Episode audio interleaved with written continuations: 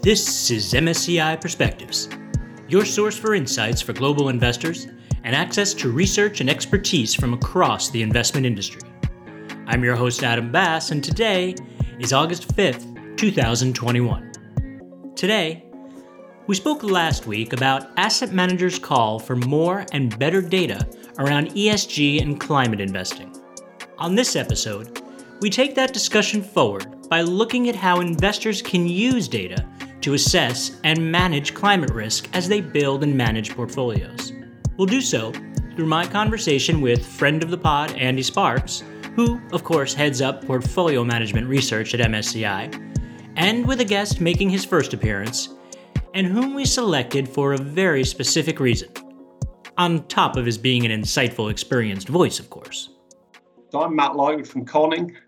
Conning is a leading investment management firm with a long history of serving the insurance industry.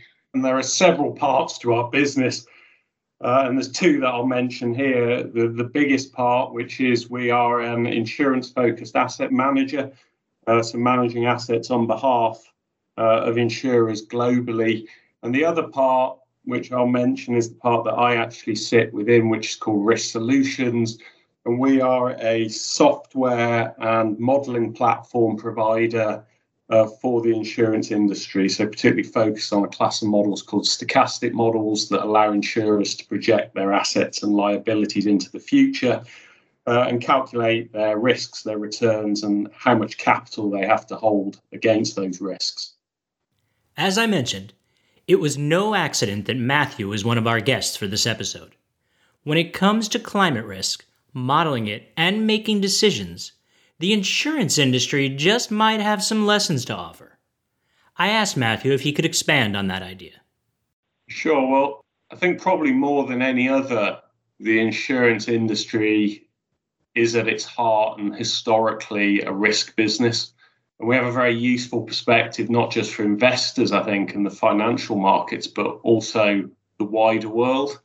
I think within finance, I think in particular, when we look at life insurance and pensions, one of the interesting things there that maybe isn't true of banks is that we have a long history of understanding really long-dated risks like mortality, which is really relevant to the climate story because we often think of that as being quite a long-dated risk, whereas maybe banking's been a bit more focused on overnight VAR and overnight value at risk and much shorter measures of risk.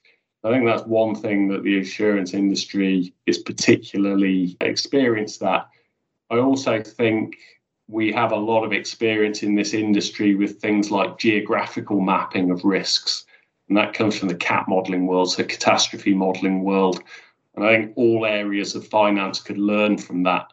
After all, most investment portfolios these days have a very widespread geographical exposure.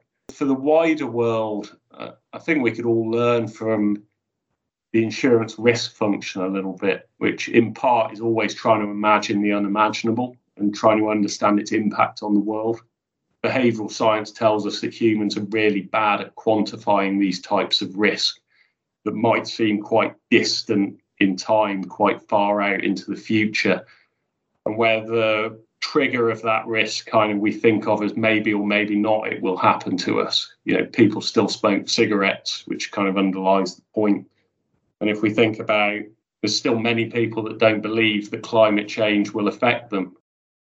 Andy agreed with that, and also went a little deeper into the tie-in between insurance companies as investors and their overall approach to risk as a firm, including the fact that their portfolios, they tend to be heavily weighted toward fixed income. Insurance companies are a core part of particularly the corporate bond market. They're really a primary player in that sector, and there's a lot of focus from a climate perspective on the corporate sector as well. I guess you need to go back to the role of fixed income in multi-asset class portfolios. And so on the one hand, you have asset liability players, including insurance companies where their liabilities may look a lot like fixed income. And so on the asset side, they may be very focused on fixed income.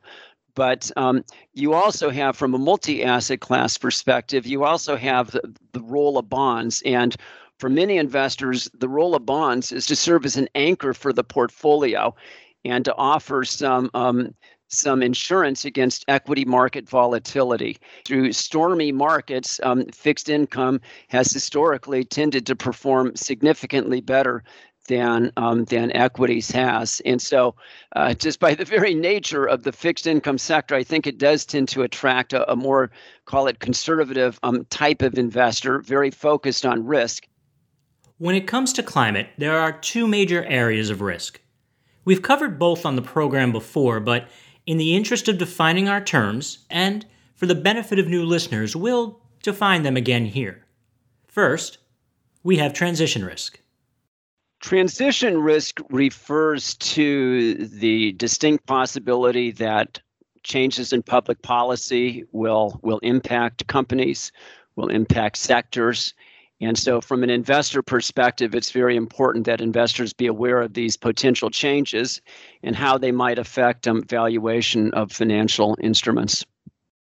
And physical risk, which is the damage we may see. The damage that we're already seeing, actually, from the effects of climate change. Things like larger, more frequent storms, heavy rains, and flooding that can destroy property, factories, as well as other assets. On that note, before we leave the topic of what sets insurance firms apart, I'd like to share with you one more question that I had for Matthew about these risks and their unique effects on the firms that he deals with.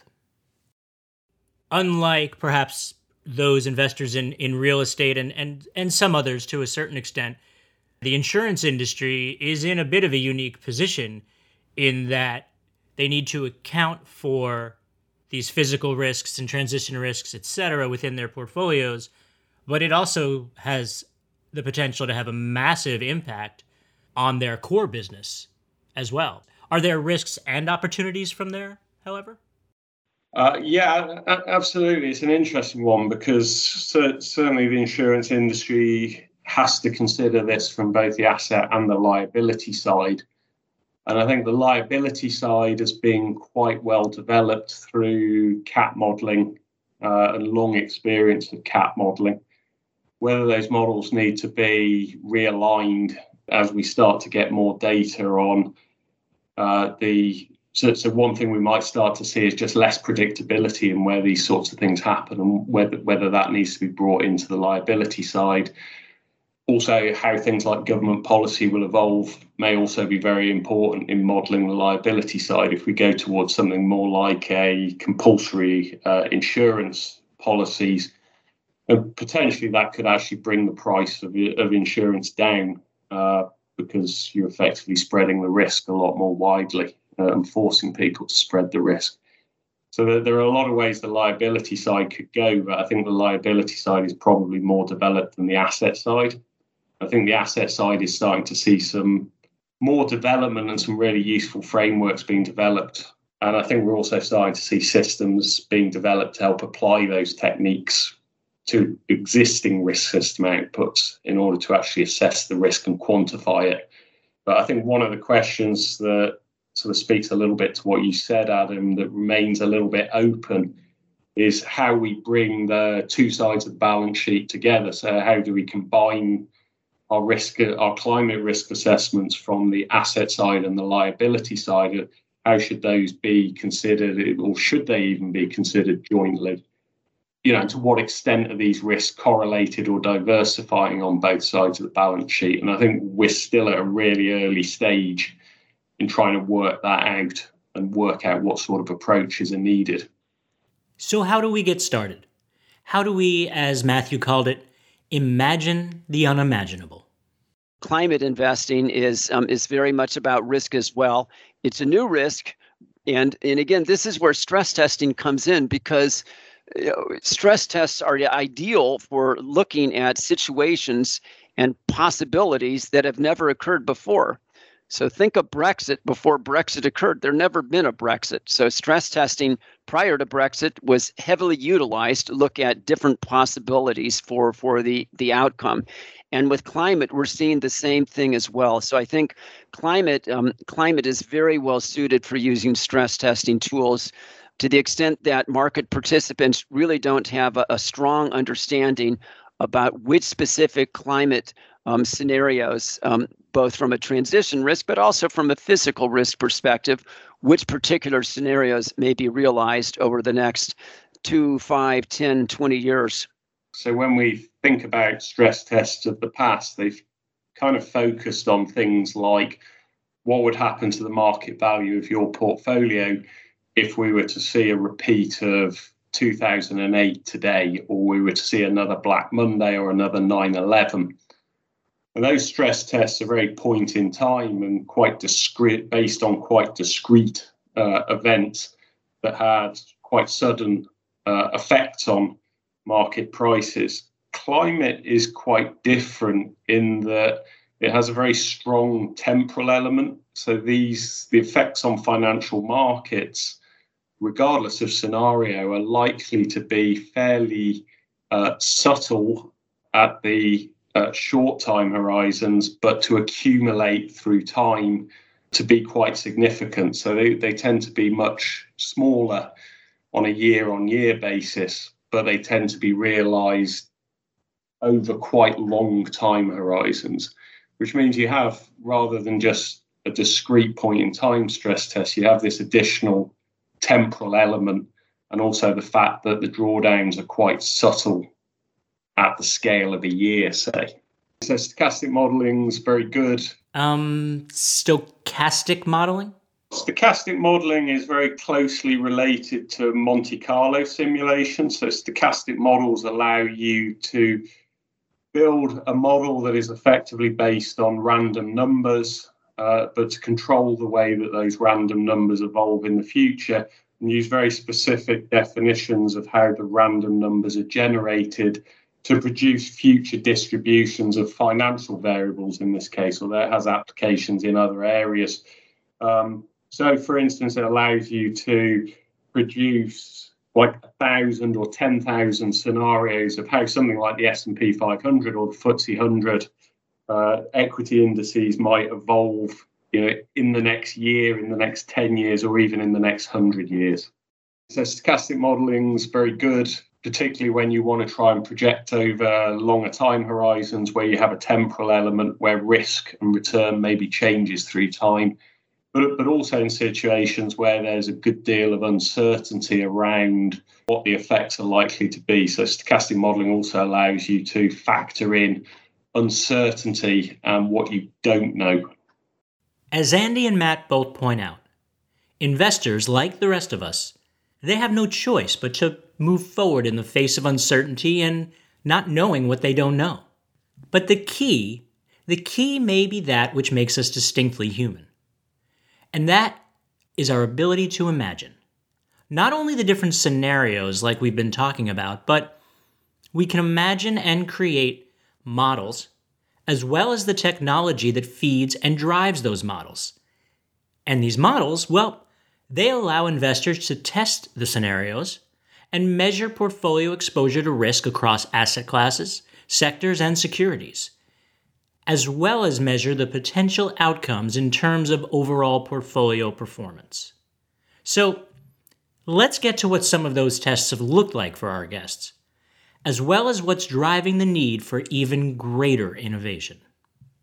Demand from regulators in the last couple of years has certainly started to gather pace, and I think this has really become a global issue, particularly in the last 12 months. In Europe, we see a lot of regulatory developments in this area, so particularly from EOPA, who are the umbrella organisation for insurance regulators within different parts of the European Union, who have released some fairly strong statements on this in the last year. But I think initially the PRA in the UK really took a lead on this topic. So back in the Prudential Regulatory Authority, again responsible for regulation of insurance companies within the UK, who were probably one of the first, although France and Netherlands also did something quite similar, in releasing quite a concrete stress test in 2019, that they asked. They didn't require, at that point, it was asking insurers to participate in. And more recently, in fact, last month, the PRA also released a new stress test that's a lot more extensive as part of what they call the biennial exploratory scenarios. And this time round, it's very climate focused. And that's quite an extensive body of work, requiring the top 10 insurers as well as a number of banks within the UK to undergo fairly extensive stress test of their assets and liabilities.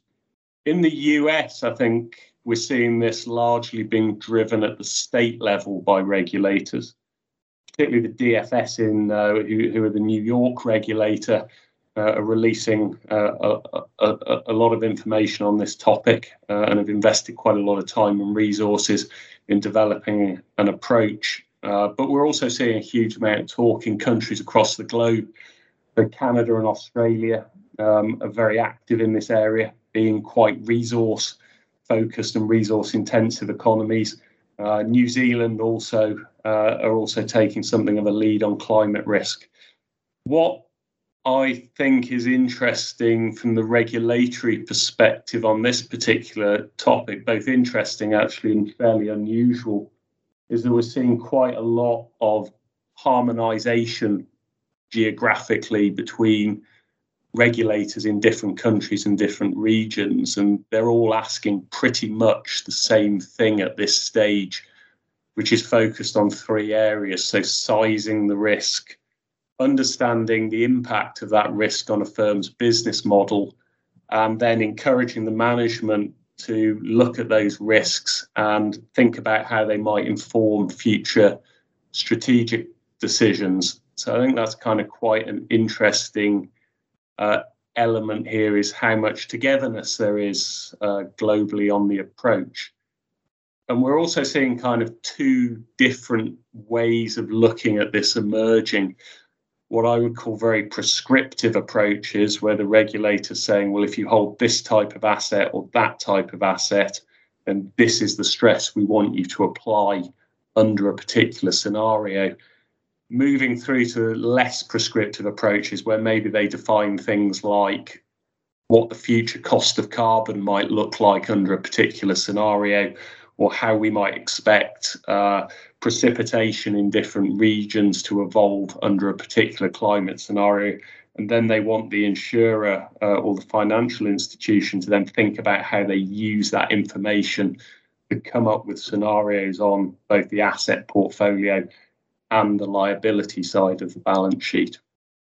And when we talk about these three elements of risk, the sizing, measuring the impact, and managing it, how is that playing out within portfolios that you see? Yes, so the first thing we have to do in sizing a risk, I think, and when we start to look at these climate risks, is we have to actually define climate scenario that we want to consider. And these usually fall into two categories. We have what are called transition scenarios and what might be called no action scenarios or physical risk scenarios.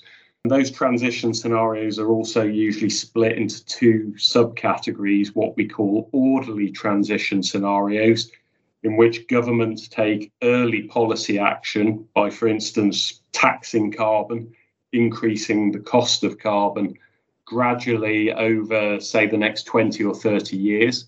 Or they might fall into a category that we call a disorderly transition, so in which there's really widespread policy action which happens really rapidly with really high impacts on financial markets. And that might occur either in the next few years, or we can imagine disorderly transition scenarios in which governments simply don't do enough in the next decade. And then later they're forced to implement really stringent, really rapid controls at some later date as they start to see the effects of climate change gathering pace and having real physical impacts from climate change. And that's what's sometimes referred to as an inevitable policy response. The other type is the no action type scenario. And that's usually defined as a scenario where there's no real government policy action, and there's global warming, which reaches somewhere in excess of 4 degrees Celsius relative to pre-industrial levels in, say, the next 50 to 80 years. So quite a long horizon scenario.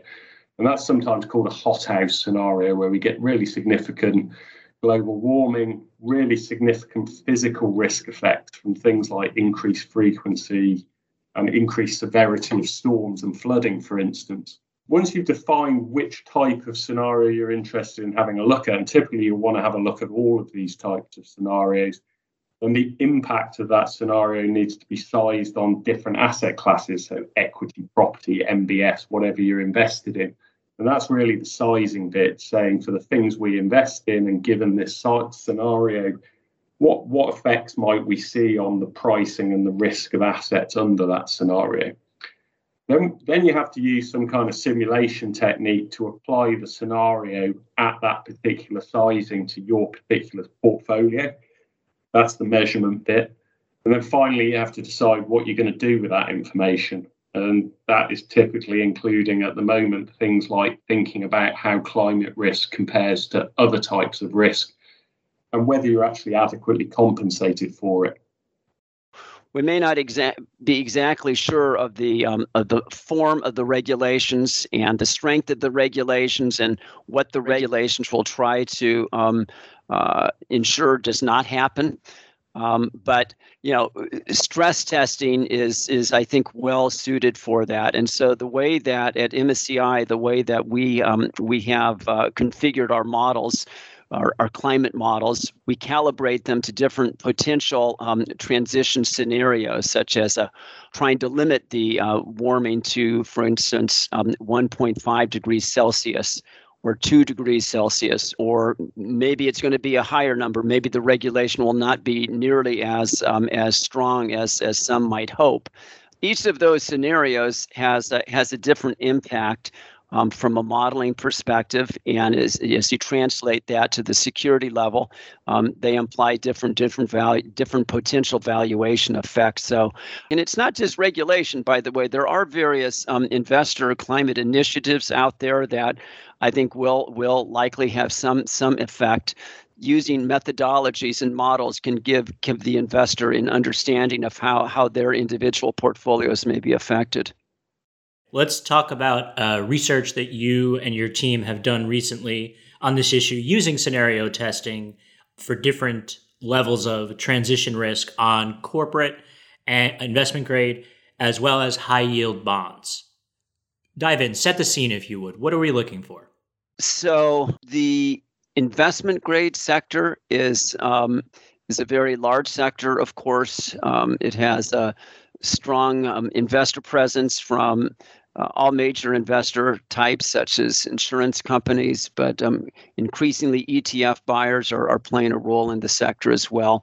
We did one study where we looked at the potential transition risk on the investment grade sector for an increase in temperature for policies designed to limit the increase in temperature to 1.5 degrees Celsius.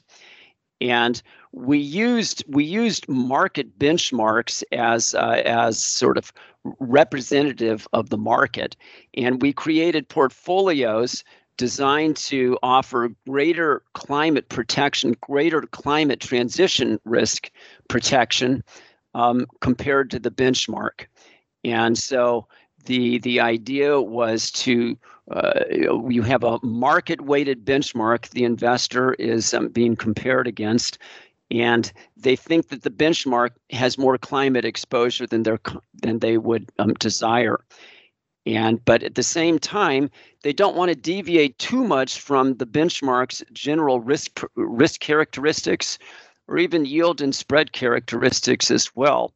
And so we set up a portfolio construction exercise, hypothetical portfolio construction exercise, where we basically said, okay, we want to closely track the benchmark, but we want more protection against climate transition risk.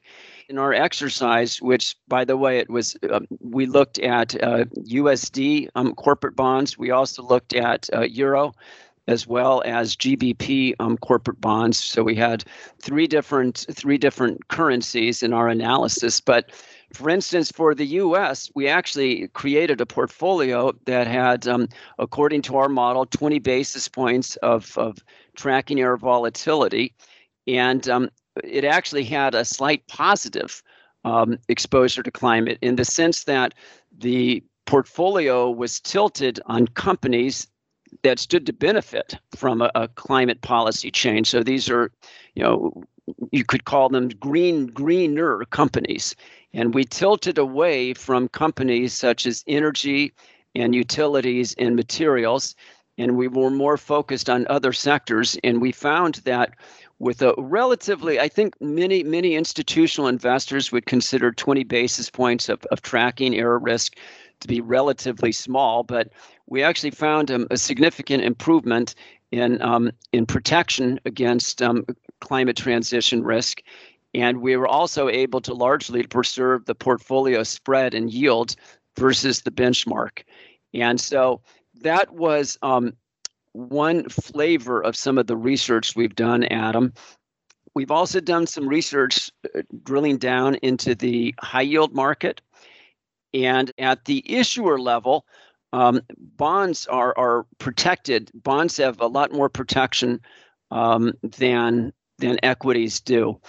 But at the benchmark level, you can have some differences. So in our analysis on the high yield market, we did compare its exposure to equities as well as to investment grade. And we found that high yield actually had more exposure to climate transition risk than the equity benchmark did. At this point in my conversation with Andy, I asked him to clarify a point about equities versus bonds within the capital structure. And that came from a portion of the interview that we haven't played on air.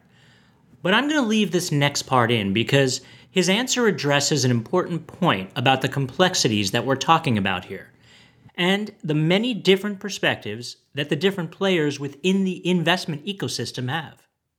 So I'm sorry, Andy. So even, I just want to ask one question there. So going back again, like you said, to the capital structure and equities normally providing a buffer, am I hearing you that for high yield, that was not the case, or am I misunderstanding? Sorry for the confusion, Adam, and let me restate what I was saying. So at the issuer level, the equity is going to serve as a buffer and offer protection to the bonds, and that includes protection against climate transition risk. But at the benchmark level, that's a little different.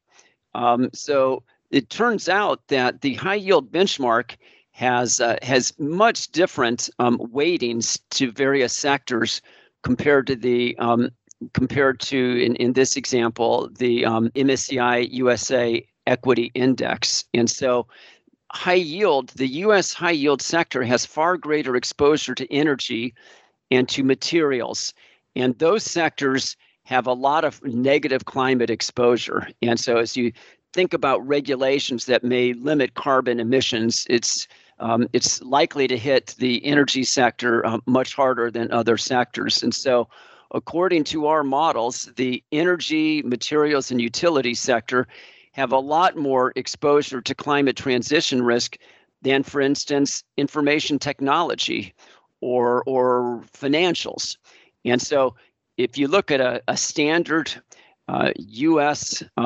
equity index, and I'm going to use the MSCI USA as an example of that, it has a much higher weighting, sectoral weighting in information technology than in energy.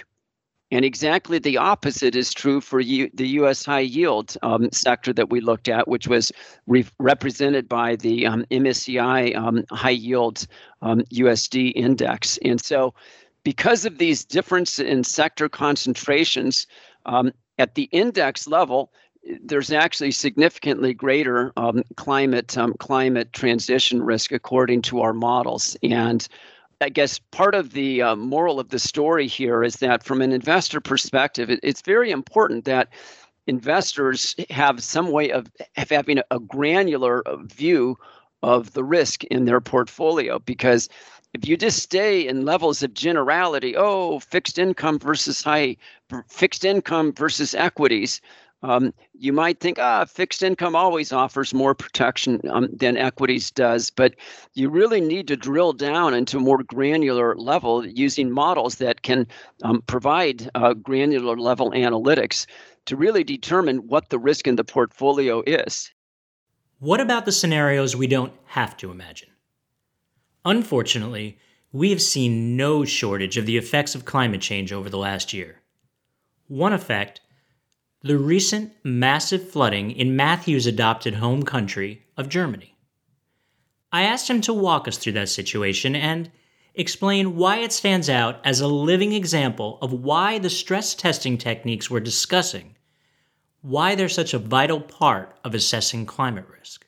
I think the terrible situation here is an interesting one on many levels, and I think it highlights a number of really important things to think about beyond the obvious fact that we're already in the age when we're seeing some physical risks from climate change actually being realised and actually emerging. One that comes to mind is that this occurred in a place geographically that we don't really associate with extreme weather events. And I think that points towards the limitations of using historical precedent or historical data for assessing this type of risk. And this is actually what scenario analysis and stress testing is really good for. It can help us in these situations where it's very difficult to place a probability on a particular event, and we want to have a look at what might happen, so these kind of what-if analyses. And it can really help us challenge our assumptions and to consider outcomes that we might rationally consider to be quite improbable. Another really interesting discussion that's going on within Germany that could point towards a revolution in property insurance is also the idea that there would be a compulsory level of insurance on property. So there's an estimate going around at the moment that about 50% of those impacted weren't insured against flooding from extreme rainfall. Many of these insurance policies actually contained insurance against things like avalanche, but not against extreme rainfall. And I think as these physical risks start to materialise, it wouldn't surprise me to see governments move a bit more towards this type of compulsory insurance in the same way that you can't drive a car without insurance. And that would have some quite interesting implications, both for the insurance industry, but also for asset owners, so particularly owners of real estate and investors in real estate. These investment implications Matthew mentions, they're not all found on the negative side of the ledger. There are some companies that are going to benefit from climate transition risk, and particularly those that are investing in green technologies and those that are maybe ahead of the market. They do stand to benefit. The point is that the sector, yes, the sector label, maybe on average, you can say that the average company in the energy sector has more exposure to climate transition risk, but there will be some that may stand to gain as well. So the point is, you really do need to get granular with real modeling capability to look at the risk within the portfolio. Yeah, it's been interesting to see this story evolve over the last couple of years, and it's almost taken on a life of its own, hasn't it? I think long term we'll see some kind of reordering of the economy and financial markets that's hopefully not too disruptive to align with the transition to a lower carbon economy. Shorter term, I think a lot's going to depend on what happens at COP26 in Edinburgh in November, so when governments will sit down and try and work in earnest to thrash out some kind of global plan. Much will depend on exactly what concrete plans are agreed and on what timeline those things are going to happen. But it's really hard to predict what's going to come out of that. Is it going to be action, or is it just going to be more words? However, I think it wouldn't surprise me to see COP26 as a pivot point where we start to see some much more significant repricing of assets based on climate risks. And it'll be very interesting to see how that unfolds. That's all for this week. Our thanks to Matt and Andy, and to all of you for listening. For more on stress testing the effects of climate change, visit MSCI.com. Next up on Perspectives, our Diversity, Equality, and Inclusion series continues with a look at the importance of mentors and role models. Don't miss this special report from Perspectives correspondent, Oliver Williams. Until then, I'm your host, Adam Bass, and this is MSCI Perspectives. Stay safe, everyone.